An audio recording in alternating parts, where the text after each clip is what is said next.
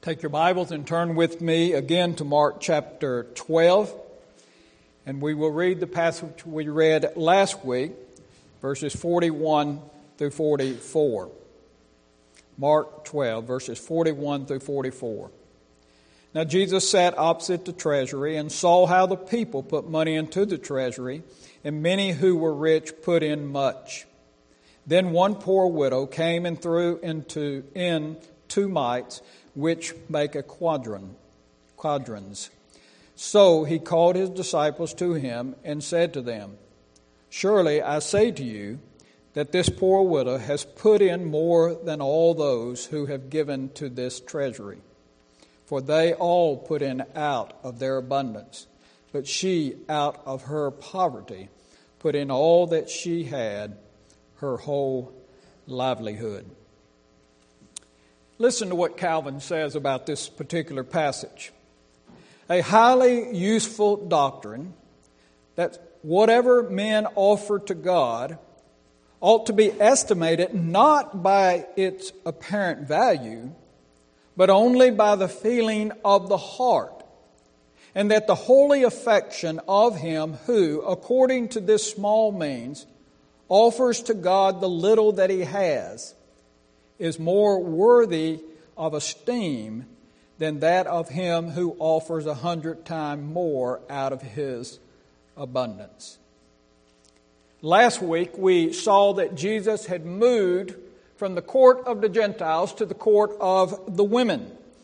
And there in that court of the women were 13 treasuries on the three walls which the people would come and deposit their offerings. And Jesus and his disciples sat there and began to watch the people. As Jesus watched the wealthy put in large sums, and their coins, of course, would make a lot of noise as they were put into these brass horns that were reduced down into these treasury boxes that they had. Everyone could hear the noise and everyone was thinking to themselves, wow, what, what amount they're, they're giving. And, and they were praising these religious individuals for the large amounts that they were given. And then we have this widow woman who appears and she goes to the treasury waiting in line for her turn and she puts in two coins which hardly made a noise at all.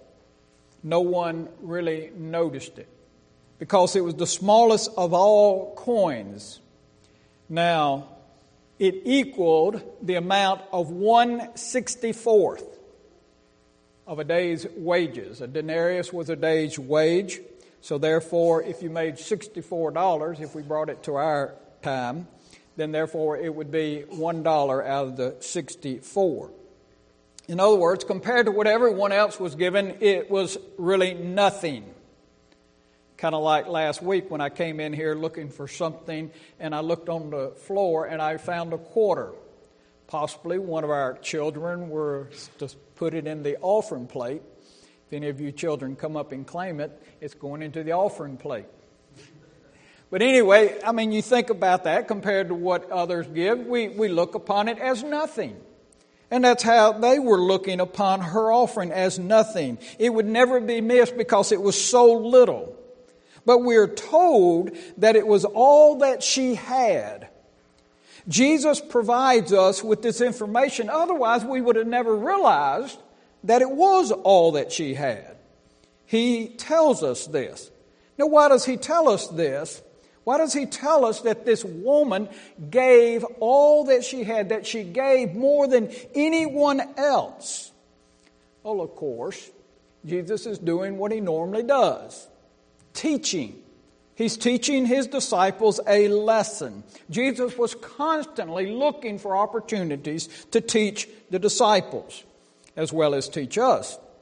Now, you may wonder how in the world could this be? How could what she gave be more than what others gave? It, it wasn't even noticeable, it was such a little amount.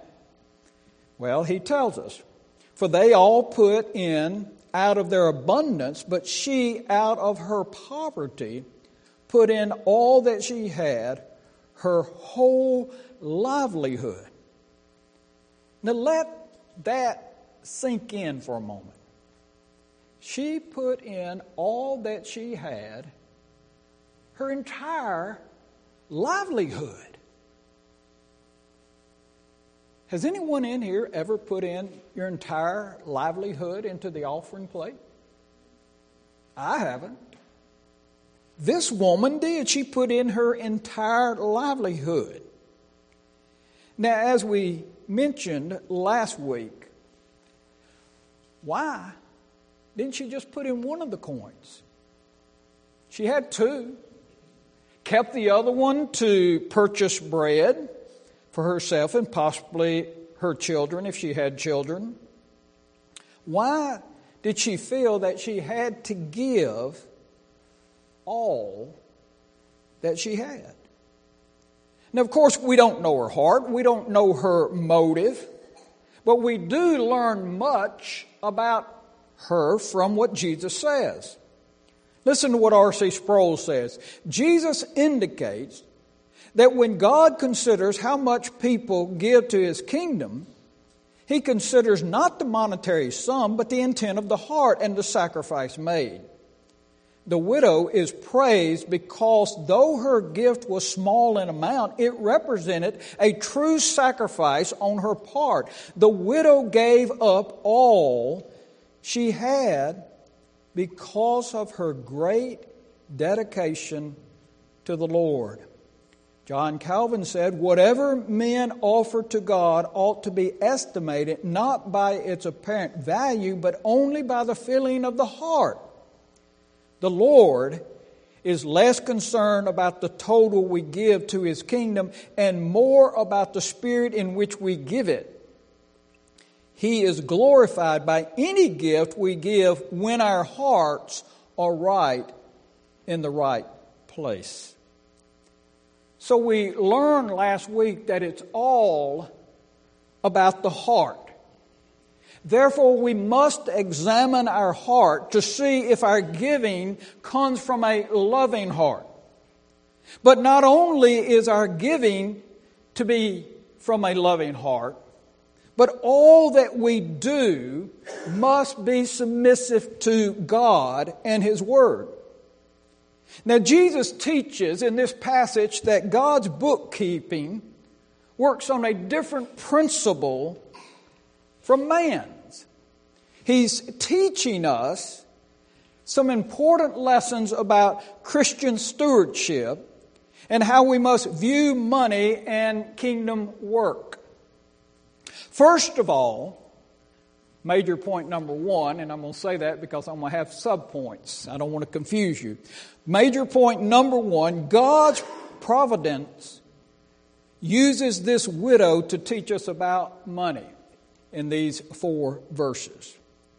First, I think all of us would agree that everything we have has ultimately come from God. In His providence, He has blessed us. I think we'd all agree with that, right? I mean, most of us would agree with what Job said. Naked I came from my mother's womb, and naked I shall return there. The Lord gave, and the Lord has taken away. Blessed be the name of the Lord. So we all agree that God gives and God takes away. We are simply to be stewards of God in this world. And we all must give an account in how we use that which God has blessed us with. No doubt, God allows us to use the money that we earn for our personal needs. We know that. But yet we must examine what our personal needs truly are. Notice I said personal needs, not personal wants, and there's a difference. A lot of times we think our personal wants are our personal needs, and that's not correct. I mean, this is where we must have wisdom to deal with many temptations that will come our way. This widow chose to put all that she had in the treasury. Now, her actions are not meant to say that we must put everything that we have in the offering plate. As we learned last week, again, it is teaching us about our heart. We can put everything that we have into the offering plate, but if our heart is not right, it's not pleasing to the Lord. It's an issue of our heart. Now, Paul addresses this matter of money in 1 Timothy chapter 1, verse 6 through 12. So I want to read that passage to you. 1 Timothy chapter 6, verse 6 through 12. But God with but godly, godliness with contentment is great gain. For we brought nothing into this world, and it is certain we can carry nothing out. And having food and clothes, with these we shall be content. But those who desire to be rich fall into temptation and a snare, and into many foolish and harmful lusts, which drown men in destruction and perdition. For the love of money is a root of all kinds of evil, for which some have strayed from the faith in their greediness and pierced themselves through with many sorrows. But you, O man of God, flee these things and pursue righteousness, godliness, faith, love, patience, gentleness. Fight the good fight of faith. Lay hold of eternal life, to which you were also called and have confessed the good confession in the presence of many witnesses. Now, Paul is dealing with money. In verses 3 through 5, which we did not read, he speaks of the abuse of men who use their religion to benefit themselves, to benefit themselves by worldliness, to exalt themselves among the people. They, they were men who were covetous and they were not content. And due to this, their covetous caused them to be rebuked by Paul. Now, Christianity should radically change our mindset when it comes to materialism and money. The truth that Paul lays down is godliness with contentment is great gain. Now, when we think about that, we have to understand contentment. How many are content with what we have? Matthew Henry says, If a man have but a little in this world, yet if we have but enough to carry him through it, he needs desire no more. His godliness with that will be great gain. For little which a righteous man has is better than riches of many wicked. In other words, where there is true godliness, there will be contentment, he's saying. Contentment comes from godliness. So he that is godly will be content in this world no matter what he has, how much he has or how little he has. So all godly people must learn with Paul to be content. Look with me to what Paul says in Philippians, Philippians chapter 4. A very familiar verse we have in Philippians chapter 4, verse 13. But I want to read two verses before verse 13.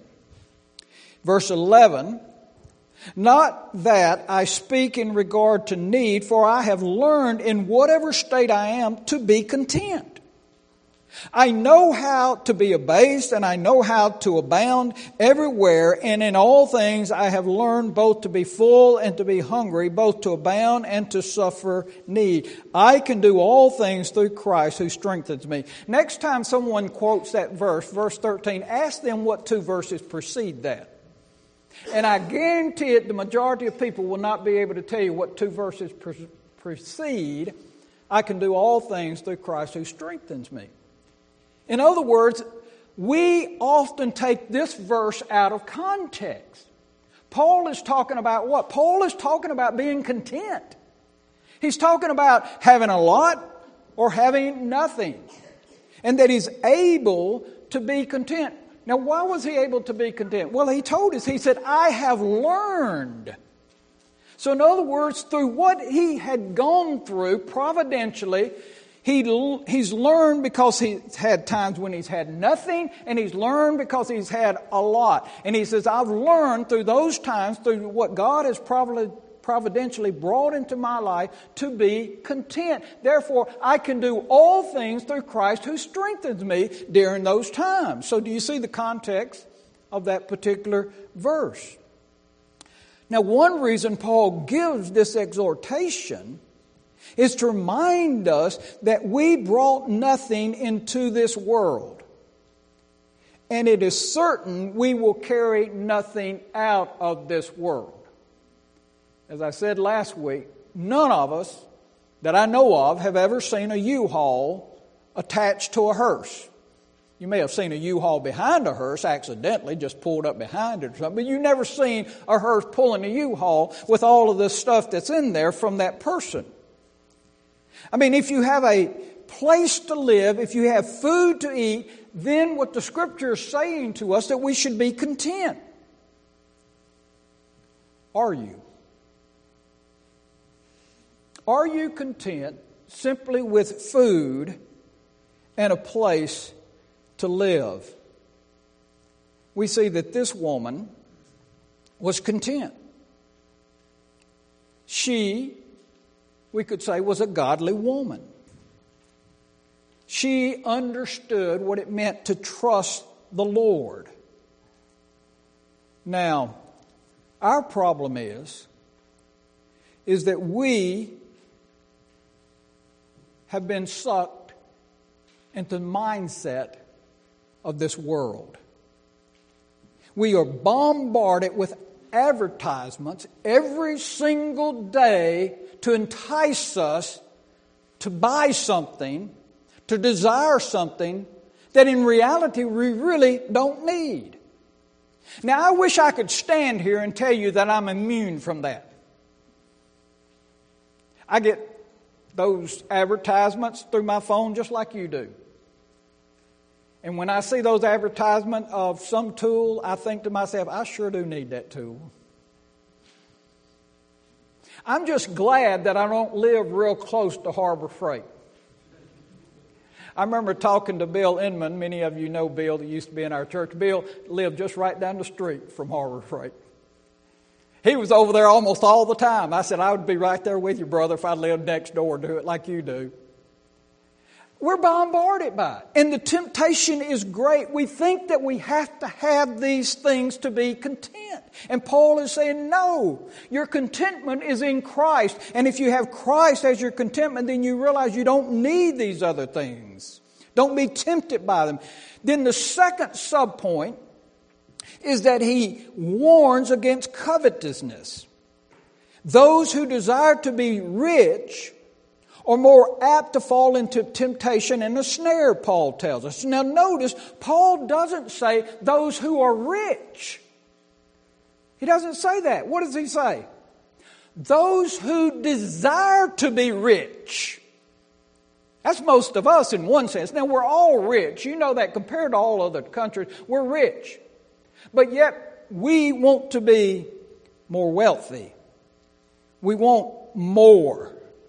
And that's what Paul is dealing with. Those who desire more, who want to be rich. All who place their happiness in worldly wealth, longing and pursuing riches. He says they will most likely fall. Because the devil sees that. He sees our desire, and what does he do? He baits the hook. He baits the hook by sending those advertisements, by putting those things into our mind. Now we know that this is often mentioned in Scripture, and throughout history we see it. I mean, beginning with Adam and Eve, the temptation that came their way to be like God, desiring, lusting, covetousness. We see the same thing with Cain, Lot, Achan, Absalom. Solomon, Judas, Ananias, Sapphira, Demas. I mean, desiring riches will cause a person to fall into foolishness and hurtful lust, which can easily ruin a person forever. For worldly lust are what Paul says foolish and harmful, drowning men in destruction and perdition. Of course, it wasn't that these men were saved and they lost their salvation. No, these men proclaimed to be saved, but yet their desire revealed that they really weren't. We must be wise and consider the damage of worldly, fleshly lust. We should really be afraid of them and consider how dangerous they are. Why? Because Paul tells us that many have shipwrecked their faith. So, therefore, it should scare us. The third subpoint, Paul affirms that the love of money is the root of all evil there in verse 10.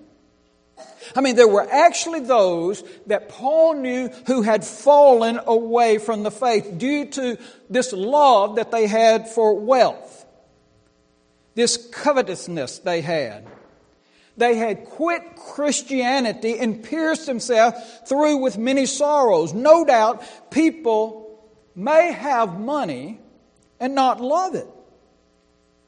But many love it and they fall away. They fall into evil, into many sorrows. When a, when a person loves money, he becomes consumed by it and he leaves the faith because he cannot serve two masters, is what the scriptures tell us. And Paul had had a firsthand experience. Demas had left him for the world, is what Paul tells us. For this present world, it became dearer to him than Christianity. So therefore, he was pierced with many sorrows. There was a price to pay. Fourth subpoint Paul tells Timothy to flee these things. Is it sinful in it for a man to have money? No. It's sinful for a man to love money, especially a man of God. Some of these TV evangelists need to be told that. Especially for them, and that's what Paul addresses here. For him to set his heart upon the things of this world is especially sinful and shameful for a man of God. Instead, he must pursue, Paul says, righteousness, godliness, faith, love, patience, and gentleness. Now, this is for all Christians, but especially for a pastor elder. They are to be examples before the flock. Matthew Henry says, they have need to put on patience and meekness, patience to bear both the rebuke of providence and the reproach of men and meekness wherewith to instruct gainsayers and pass and pass by the injuries that are done to us. It's not enough simply to flee these things, but we must follow after that which is godliness. Paul tells us. So these things are contrary to one another. We are to fight the good fight of faith. We are to fight against this world, against that desire for wealth. We are to fight against that because we see the ultimate ruin. We know that this world is seeking to squeeze us into its mold, to conform us into its image. And there's a conflict against corruption and the powers of darkness and temptation. It's a fight of faith. The weapons that we have are not carnal, as Paul tells us in 2 Corinthians 10 3 and 4. For though we walk in the flesh, we do not war against according to the flesh. For the weapons of our warfare are not carnal, but mighty in God for pulling down strongholds So God has enabled us, God has equipped us to pull down strongholds, to fight against the flesh, to fight against materialism, to fight against the love of money. So Paul exhorts Timothy to lay hold of eternal life. As those who are afraid of coming up short or losing it. Lay hold, take heed, don't lose your grip. Grip a hold of the Spirit. Grip a hold of God's Word. Hold fast to that which God has blessed us with, given us as far as the Spirit is concerned, in the Word of God. We see in Revelations 3:11 it says, "Behold, I come quickly. Hold fast what you have, that no one may take it from your crown." So we're to hold on to it. We're to cling to godliness and righteousness. Therefore, if we do that, we will not fall. Now, the second major point is that this widow trusted God to take care of her. As we've already read, put all that she had, her whole livelihood. Now, the wrong mindset of money has caused many problems in and outside the church. As the scripture teaches us, the love of money brings destruction to a person's life. What is the main purpose of money? Is it not to be used for God's glory? Whatever we eat, whatever we drink, do all for the glory of God. Now, how do we buy what we drink and eat? Well, it's money that purchases it, and it's emphasizing that all that we do is for the glory of God. Now, of course, that includes meeting our personal needs that we have. But is that as far as it goes? Well, of course not. There's widespread cynicism about giving today in many quarters. Much of this is due to nonprofit organizations that have mismanaged funds. Therefore, many people are reluctant to give because of these organizations and how they have, we know, ripped people off. Unscrupulous televangelists have given tithing a bad name. Many do not contribute to the work of the Lord, to the church, but yet, this is a significant error on their part. Because the Bible clearly commands that we are to tithe, to give. Christians are to be good stewards of their resources. They're to be good stewards so that they might use their resources for the sake of the kingdom of God. Now, the whole concept of stewardship began where? What happened in the very beginning, children? God created. So everything began there, right? It began with God creation, and we see throughout Scripture, as the psalmist tells us in 24 1, the earth is the Lord's, and all its fullness, the world, and those who dwell therein. So, who is the author of everything, children? God, right? God is the author of everything, the creator of all things. Therefore, if he's the author of everything, the creator of all things, he what? He owns all things. So whatever God makes, he owns. Therefore, whatever we own, we are stewards of. We have been given gifts from God. God has ultimately ownership of all of our possessions. So we could say that He simply loans us all that we have, and He expects us to manage it in a way that will honor and glorify Him. We see that stewardship began there in the Garden of Eden. What did God tell Adam and Eve at the very beginning? He told them that they had full dominion over the garden, over all creation that He had made. And they were to be stewards of it. They were not given ownership of the Garden of Eden. But they had a responsibility. Their responsibility was to manage it for His glory. They were to ensure that the garden was tilled, that it was cultivated, that it produced. They were not to abuse it. They were not to exploit it. That they were to be good stewards of that which God had provided and therefore not allow it to spoil nor waste it. Now we learn ourselves that that which God blesses us with, the money that we have, also is His. We may have $50 and we go out and we buy clothes. Therefore, we realize that we no longer have $50 in hand. We have $50 worth of clothes, right? And we wear those clothes, and those clothes deteriorate and they lose value. Likewise, with everything else we have, it becomes an asset. We have furniture, we have cars, we have houses, we have all the utensils that are in the houses. All of these things are assets. Sadly to say, most of them depreciate. We know about the only thing that appreciates is maybe a house, or if you keep a car long enough, maybe it will turn around and begin to eventually appreciate instead of depreciate anymore if you want to keep it that long. But we have to realize that God is interested in how we spend our money. In how we take care of our personal lives, our homes, and every aspect of our life. All of these areas are to be managed and allocated in a manner that is pleasing to God because He is the one that has provided them.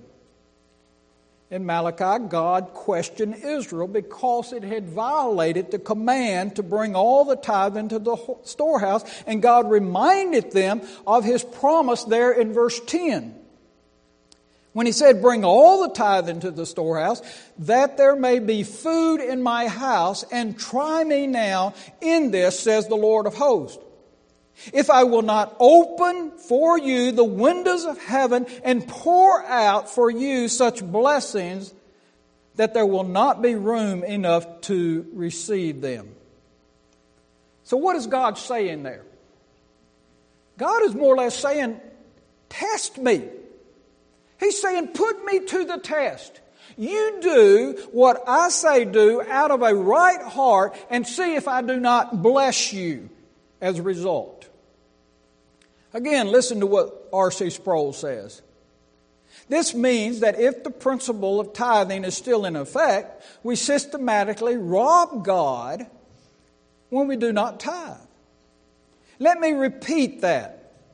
Malachi's teaching indicates that when we fail to tithe, we are not merely robbing the church, the clergy, or Christian educators. We are robbing God but note that God has words not only of condemnation for people, but also a promise of prosperity were they to change their ways. God challenged them to be faithful, giving His own promise that He would open the windows of heaven and pour out blessings upon them. This widow believed that promise of God.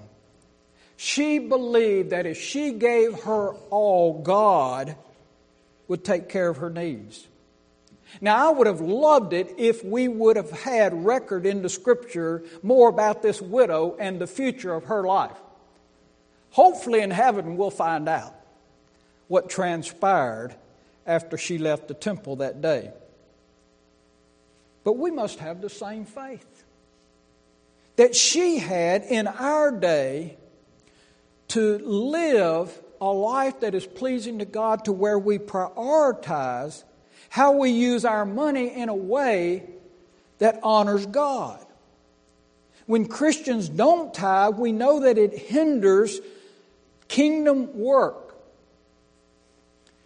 When Christians don't tithe to churches, then churches are not able to do what they would like to do. You know, I manage the funds for African Pastors Conference. We have to raise approximately $40,000 a year. And that falls upon me here in America to raise that money. And so I'm constantly contacting churches to see if they're going to follow up as they did the year before to make sure that they're going to give again so that we can reach that particular amount so that we can continue to have our conferences, almost 60 conferences there in Africa. And there have been those times when I've had churches tell us, you know, we'd like to give more or we'd like to even give this year, but we don't have the money to do it. I can't fuss at them because they don't have the money to do it. They don't have the money to do it. They just don't have the money to do it. But why do they not have the money to do it? The reason they don't have the money to do it where they did it one year and they didn't do it the next year is because something's happened, right? They're not receiving the money that they've received in the past.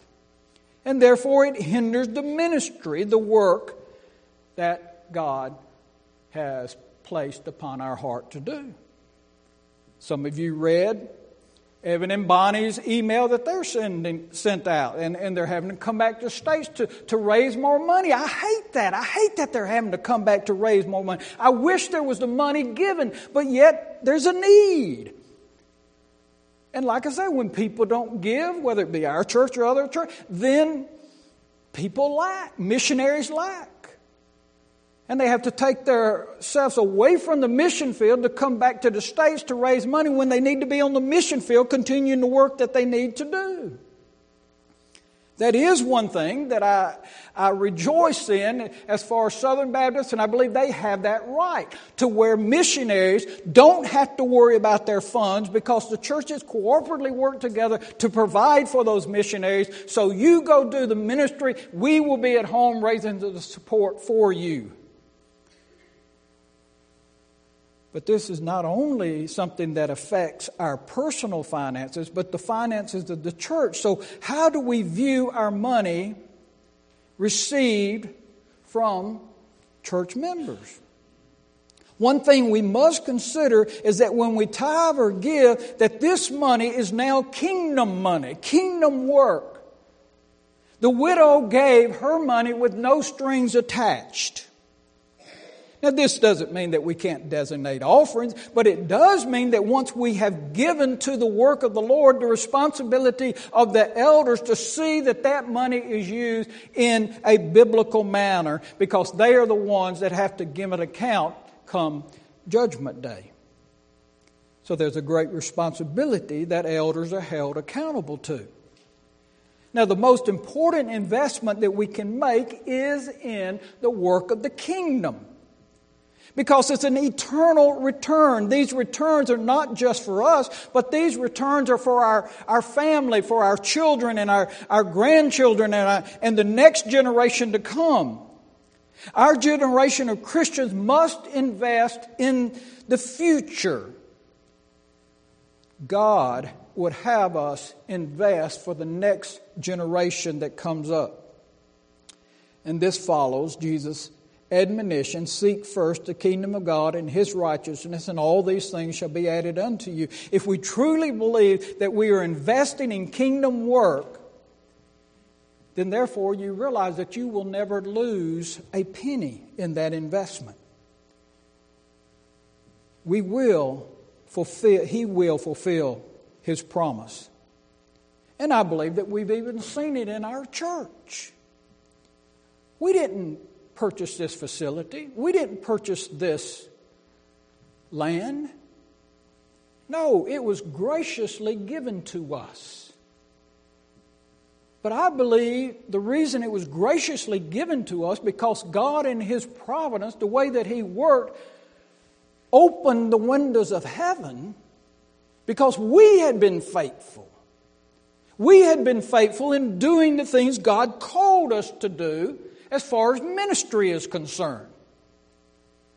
Some of you remember when over 10 years ago we gave $20,000 out of our building fund to Emmasdale Baptist Church there in Zambia to help them have a place to worship because they had outgrown that little bitty small building that they have. And when we gave that $20,000, it helped them build a building three times the size that they had so that their members could worship together. We lovingly did that because we saw a need and met a need. And as a result of that, God opened a door for us, first of all, to find land there at Ridgewood and get it a lot less than it was originally asked for. Over half the price less. And we had a place for eight years there on Ridgewood. And you know, as I've shared before, just as well as your desire, our desire was to have a building. And we were planning on building. But as I shared with you, I, I just it was just it was just difficult for me to say we've got to go out and borrow 350,000 because I knew how that would hinder our ministry, our mission work. And I spent many hours in prayer praying, God, isn't there another way? And as I've shared before, one week before we were cutting trees to put a parking lot in, God began to open the door and show us what He was going to do for us. And over the next six months, He eventually brought all this about that we are a part of now and brought us into a situation to where the believers that were here were wanting to see a work similar to theirs continued.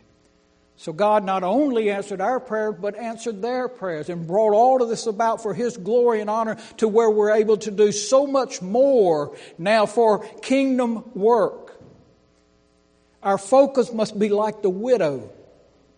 All that we have, Lord, is yours. Use it for your glory. Now, this story of the widow's offering has long provided the church with an example of humble devotion to the Lord. It also speaks to the people of God about bringing the true nature of giving.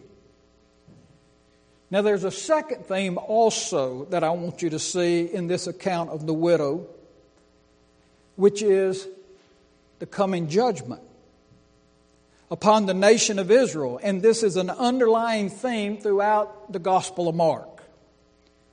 The day of covenant breaking Israel are numbered. What is left for them is covenant curses. Why does this account of the widow mite appear here?